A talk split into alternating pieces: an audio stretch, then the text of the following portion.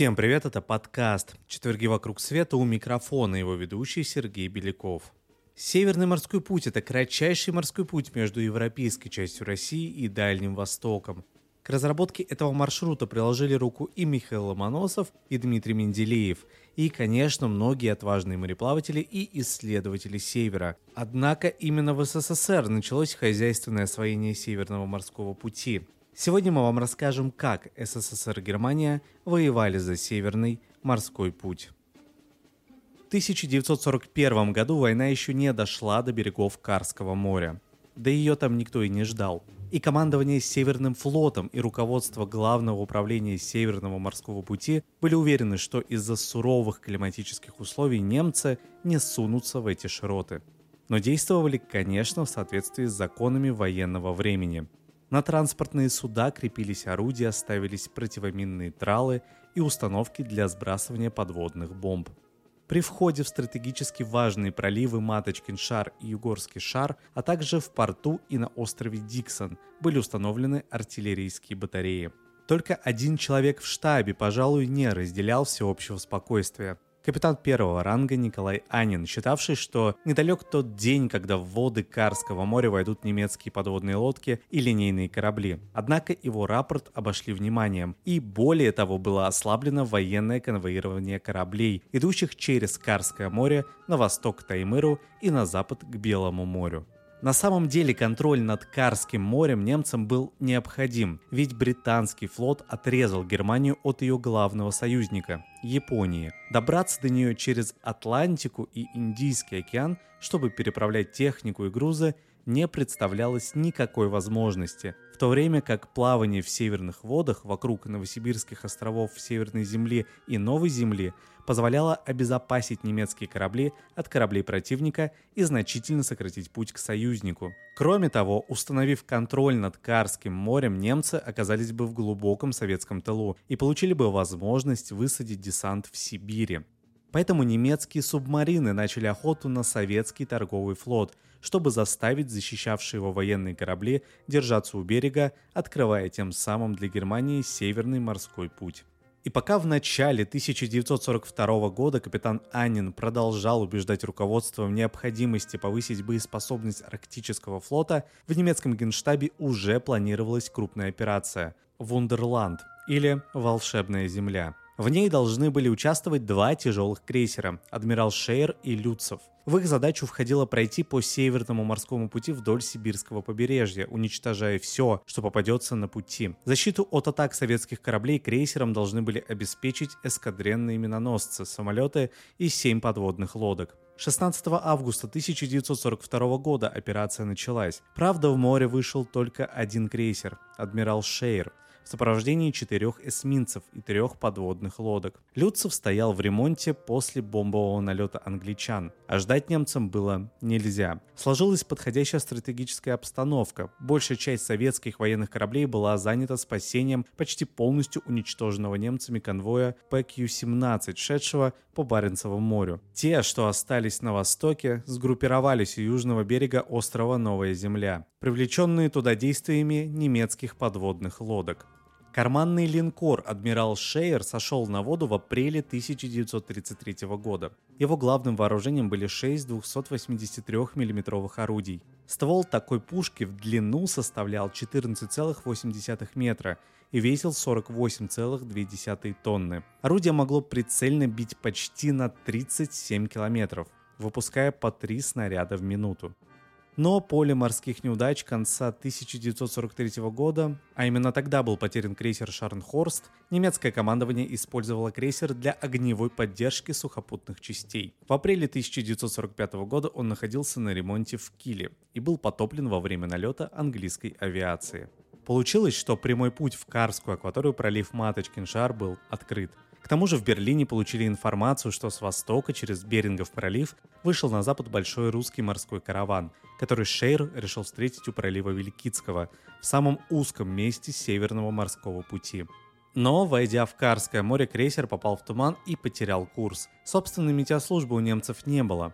Граница дрейфующих льдов оставалась неясной, а от самолета, базировавшегося на корабле, толку было мало. Его разведывательные полеты ничего не дали. Он не нашел ни одного русского корабля. Так продолжалось до 25 августа, пока Шейр не наткнулся на ледокольный пароход Александр Сибиряков, который вел капитан Анатолий Кочарава. Судно следовало на остров Домашний, везло провиант для удаленной метеостанции, где уже два года не видели корабля с большой земли. Еще на порту Сибирякова находилось 120 человек, которых ледокол должен был доставить на Северную Землю. Может показаться странным, но ученые-исследователи не прерывали свои работы на Карском море даже в условиях войны. В этих краях работали несколько станций, на которых полярники наблюдали за погодой и занимались географическими изысканиями. На самом деле сведения, добытые этими специалистами, были крайне необходимы. Без точного прогноза погоды и определения кромки льда невозможно было наметить путь караванов и дать ориентировку для движения военных кораблей. Бой Шейера с Сибиряковым длился недолго. Сибиряков получил серьезные повреждения и был затоплен, а выжившие члены команды попали в плен. Но нападением на пароход Шейер рассекретил себя. Радист с парохода Сибиряков успел отправить телеграмму, в которой сообщил, что на судно напал вражеский корабль. «Кто вы? Куда следуете? Подойдите ближе!» Просигналил телеграфный фонарь Шейера. «Кто вы?» — ответил Сибиряков. В ответ охнули 283 миллиметровые орудия. «Пушки к бою!» – быстро отдал приказ Кочарава. Две 76 миллиметровые пушки и два пулемета. Это все, что мог он противопоставить противнику. «Заметили немецкий крейсер?» Понеслась телеграмма на Диксон. «Наблюдайте за нами!» Остальная часть сообщения не дошла. Ее заглушили немецкие радисты. «Залп!» – скомандовал Кочарава. Два выстрела в сторону противника. В ответ 27 выстрелов. Четыре тяжелых снаряда попали на палубу Сибирякова. Половина матросов и пассажиров была сметена огненной волной, но пушки прохода продолжали отстреливаться. Однако вскоре Сибирякова решили затопить. Те, кому удалось сесть в шлюпку, через полчаса попали в немецкий плен. Об их судьбе ничего не известно. Единственным спасшимся участником боя был кочегар Павел Вавилов. Он доплыл на шлюпке до безымянного островка, где его обнаружили советские летчики. Именно с его слов стало известно в подробностях, что случилось с Сибиряковым. Пошарив по окрестностям и не найдя новых целей, капитан крейсера Вильгельм Менсен Болькин собрался блокировать пролив Вилькицкого, но вскоре был вынужден отказаться от этого плана. Поскольку его разведывательный самолет потерпел аварию, оставался только один объект, до которого Шейр мог добраться при плохой видимости – порт Диксон. На Диксоне было все спокойно. Незадолго до того командование Северным флотом даже решило перевести 152 миллиметровую батарею и 45 миллиметровую зенитную батарею с Диксона на западное побережье Новой Земли. Как раз накануне их демонтировали и подготовили к транспортировке на корабль Дежнев, так что из средств обороны на острове оставались две 45 миллиметровые пушки, 62 винтовки и два пулемета – и это против шести 283 миллиметровых гаубиц Шейра, под огнем которых немцы рассчитывали высадить на Диксоне десант, чтобы захватить секретные коды, использовавшиеся для шифровки метеорологических данных. Казалось, что порт обречен, но был на Диксоне Николай Корняков, командир двух 152 миллиметровых орудий, который, получив сообщение о нежданном госте, вызвался спасти положение. С помощью раненых матросов, находившихся в госпитале порта, он смог снять свои орудия, уже погруженные на корабль. Однако установить их на прежние позиции не успели, поэтому пушки оставили прямо на причале. Для двух гаубиц места было маловато, но рассредоточить их не было никакой возможности. Как вспоминал Павел Курносенко, наводчик одного из орудий, единственный трактор стоял на ремонте, а машина не могла пройти по топкой местности – в 2 часа ночи 27 августа поступило сообщение, что Шейер вошел в зону видимости порта. Была объявлена боевая тревога. В слабом тумане крейсер подошел к бухте и начал расстреливать пароходы «Революционер» и «Дежнев». Гаубицы с причала открыли огонь, когда Шейер вошел в зону артиллерийского обстрела. Причал был узок, и орудия Корнякова мешали друг другу. Кроме того, с первых выстрелов станицы пушек проломили деревянный настил, на котором стояли. Это сделало орудия неустойчивыми, Одно из них и вовсе приходилось всякий раз перед выстрелом накатывать грузовиком на исходную позицию. Все было в дыму, но батарея Корнякова осталась незамеченной и успела сделать несколько выстрелов, которые прицельно накрыли крейсер.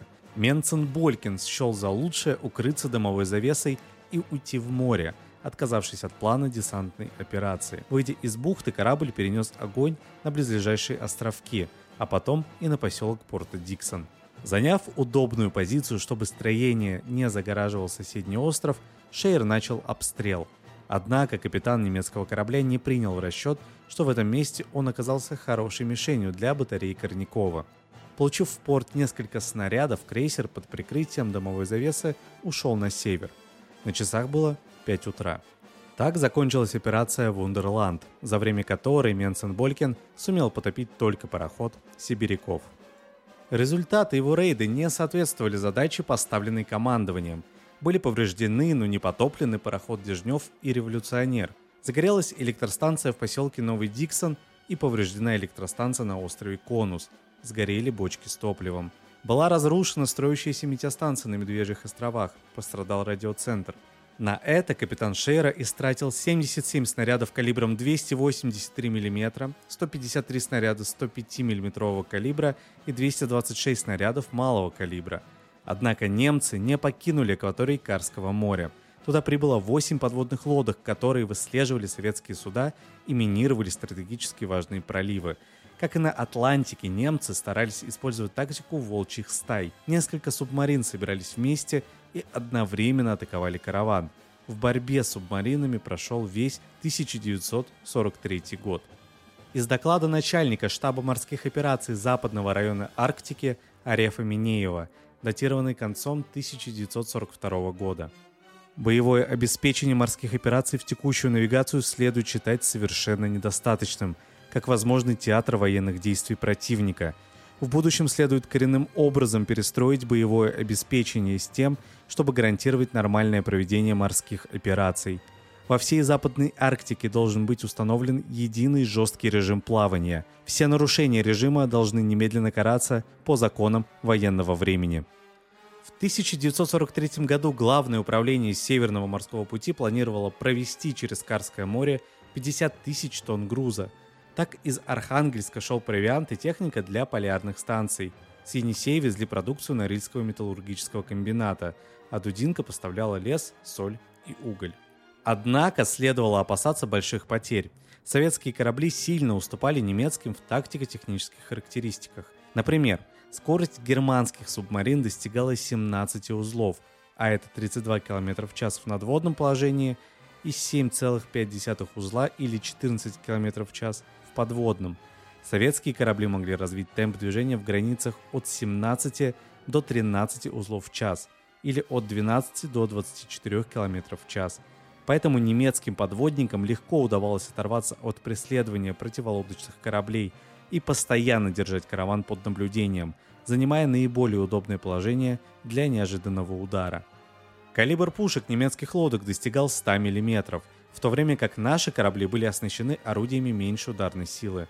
Пользуясь большей скоростью, немецкие подводники могли с безопасного расстояния бить по нашим торговым судам, а корабли военного эскорта зачастую даже не были оснащены хорошими средствами слежения, гидролокаторами и радиолокаторами. Это мешало быстро и точно обнаруживать приближающегося противника. Так советские грузовые корабли превращались в отличную мишень для немецких торпед – Одной из таких мишеней стал караван ВА-18, идущий из западных вод к порту Диксон. 28 сентября он отправился в путь. Пять транспортов и три корабля охранения. Никто не подозревал, что несколько перископов немецких подлодок уже следят за конвоем. Первая торпеда была выпущена 30 сентября в 8 часов 45 минут. Она попала в транспорт «Архангельск», который почти сразу затонул. Половина экипажа погибла. 1 октября в 14 часов 15 минут был торпедирован пароход Сергей Киров, который ушел на дно через 20 минут. Экипаж удалось спасти. Стало ясно, подлодки преследуют караван. Но, как рассказал Александр Минеев, капитан теплохода Андреев, командир эскорта капитан Виктор Похмельнов растерялся. Он не принял быстрых мер, чтобы защитить оставшиеся корабли. Он не изменил курс, не попытался запутать противника сложным маневрированием, не укрыл корабли от подлодок среди многочисленных островов. Когда наступила ночь, все подлодки всплыли, сгруппировавшись по обе стороны от каравана. и начали его расстреливать торпедами и снарядами. Пароходы упорно держались, отвечая установленными на них пушками, а потом распылились в разные стороны из зоны обстрела. Все они остались на плаву, несмотря на многочисленные пробоины, затонул только один тральщик. Немецкие подлодки уничтожали все, что попадалось им на глаза. Так судно «Академик Шакальский» 22 июля 1943 года вышло из Архангельска, держа курс на бухту Фадея. Сначала все было спокойно, но на третий день полярники столкнулись с немецкой подводной лодкой. Та шла прямо на них. Спастись от субмарины можно было только среди плавучих льдов, но до них было далеко. Началась гонка. Через 10 минут немецкий снаряд попал прямо в Шакальского, однако корабль уже подошел к зоне плавающего льда. Тогда ему вслед послали торпеду. Судно начало тонуть, а немцы открыли пулеметный огонь по тем, кто остался в живых и смог выбраться на лед. К счастью, поднялась большая волна, и подлодка ушла в море. Советские моряки смогли отыскать шлюпку и отправиться на поиски земли. Через 6 часов лодка достигла берега. Только моряки расположились у костра, как в заливе снова появились немцы. Вероятно, та же самая подлодка. «Берите сухари и в рассыпную!» только успел крикнуть командир экспедиции. Когда экипаж вернулся на берег, немцев уже не было, но вместе с ними исчезла шлюпка. К счастью, потерпевших уже искали. Через несколько часов их подобрал корабль «Полярник». Спасли всех 19 человек. В 1944 году немецкие подлодки получили новое вооружение – акустическую торпеду. Если раньше, чтобы атаковать цель, подлодке нужно было всплыть на перископную глубину, найти корабль и рассчитать траекторию движения торпеды, то теперь торпеда сама находила свою жертву по шуму гребных винтов и следовала за ней, как бы корабль не лавировал – Кроме того, торпеда при движении не оставляла за собой пенный след, поэтому засечь ее было очень трудно. Одной из жертв нового оружия стал советский пароход «Марина Роскова». У корабля Марина Роскова была несчастливая судьба. Этот бывший американский пароход спустили на воду еще в 1919 году. Летом 42-го Марина прибыла в Архангельск в составе печально знаменитого конвоя PQ-17. На обратном пути в августе она села на мель и получила пробоину. После починки в ноябре того же года она снова терпит крушение, наткнувшись на острые камни в Белом море, и тонет. Ее подняли, починили и зачислили в состав советского флота. 8 августа 1944 года он вышел из порта Архангельска в направлении Диксона. На его борту находилось 6,5 тысяч тонн груза и 354 пассажира. Четыре дня прошли спокойно. Может, все бы обошлось, будь у корабля хорошая связь с землей. 12 августа в 15 часов 15 минут советский летчик-разведчик сообщил на базу, что засек немецкую подлодку недалеко от Ямала. Но до капитана Марины эта информация так и не дошла. У штаба морских операций не было контакта с кораблем. В 20 часов 5 минут немецкая лодка У-365 успешно атаковала пароход акустической торпедой, которая разворотила Марине Росковой правый борт. Капитан и офицеры были уверены, что судно наскочило на мину. Обычную торпеду они бы заметили. Из-за этой ошибки сопровождающее судно тральщики искать врага не стали. Началась эвакуация пассажиров. Вскоре в Марину Роскову была выпущена еще одна торпеда. На правом борту корабля появилась вторая пробоина. Прошло полчаса. И еще два взрыва искорежили корму одного из тральщиков.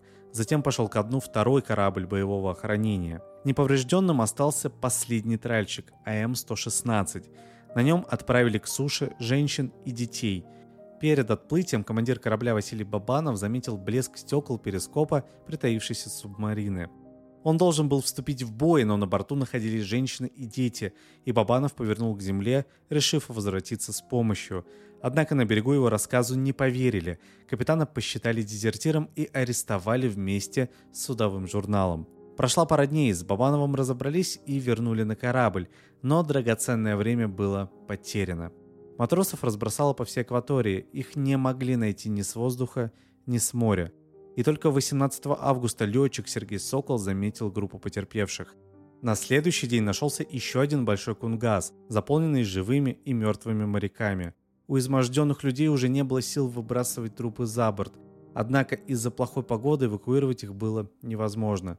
Шторм не утихал, а время шло, и вместе с ним уходили из жизни все новые моряки.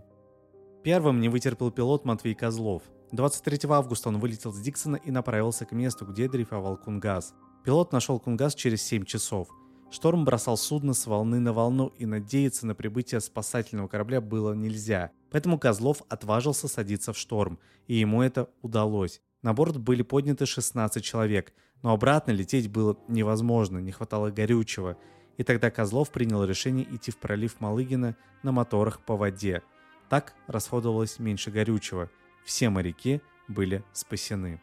Трагическая гибель сторожевого корабля «Бриллиант» считается одним из самых героических эпизодов войны на Карском море. 23 сентября 1944 года «Бриллиант» шел замыкающим в группе, сопровождавшей четыре транспорта, которые следовали из моря Лаптевых к порту Диксон. Когда суда прошли уже большую часть пути, караван был атакован подводной лодкой, которая торпедировала крайний пароход – Тогда капитан «Бриллианта», старший лейтенант Николай Маханьков, понимая, что транспорт не успеет уклониться от торпеды, увеличил скорость и принял удар на свой борт. «Бриллиант» затонул за несколько минут. Из всей его команды удалось поднять на борт только одного моряка, который вскоре скончался. Марина Роскова была последней жертвой, которую забрало Карское море. С прекращением военной навигации зимой 1944 года немцы вывели подводные лодки из Карской акватории – поскольку фронт ушел далеко на запад. Германия потеряла возможность контролировать обстановку в таком отдалении от материковой линии фронта. За три года войны в Карском море с советской стороны погибло 964 человека. 17 кораблей были затоплены или серьезно повреждены. Но Германии так и не удалось установить ни тактическое, ни стратегическое господство в северных водах. Немецким подводникам для ведения успешных боевых действий были необходимы метеосводки, данные о границе льдов и направлении течения на Карском море. Так им было проще рассчитывать возможные пути следования советских караванов. Самим установить станции в бассейне Карского моря у противника не получалось, их быстро пеленговали или находили с воздуха. Поэтому германское командование ставило своей целью захват шифров и кодов, которыми пользовались советские полярники при передаче сведений о погоде на Большую Землю. В этих целях немецкие подводники даже высаживали десант на зимовках, как это случилось 25 сентября 1944 года на мысе Стерлингово, когда почти все члены экспедиции были взяты в плен и отправлены в Польшу. Но тактического преимущества эти усилия не давали. Шифры быстро менялись. Ну а сегодня Северный морской путь и уникальный российский Атомфлот находятся в ведении Росатома. А на этом все. Это был подкаст «Четверги вокруг света». До новых встреч.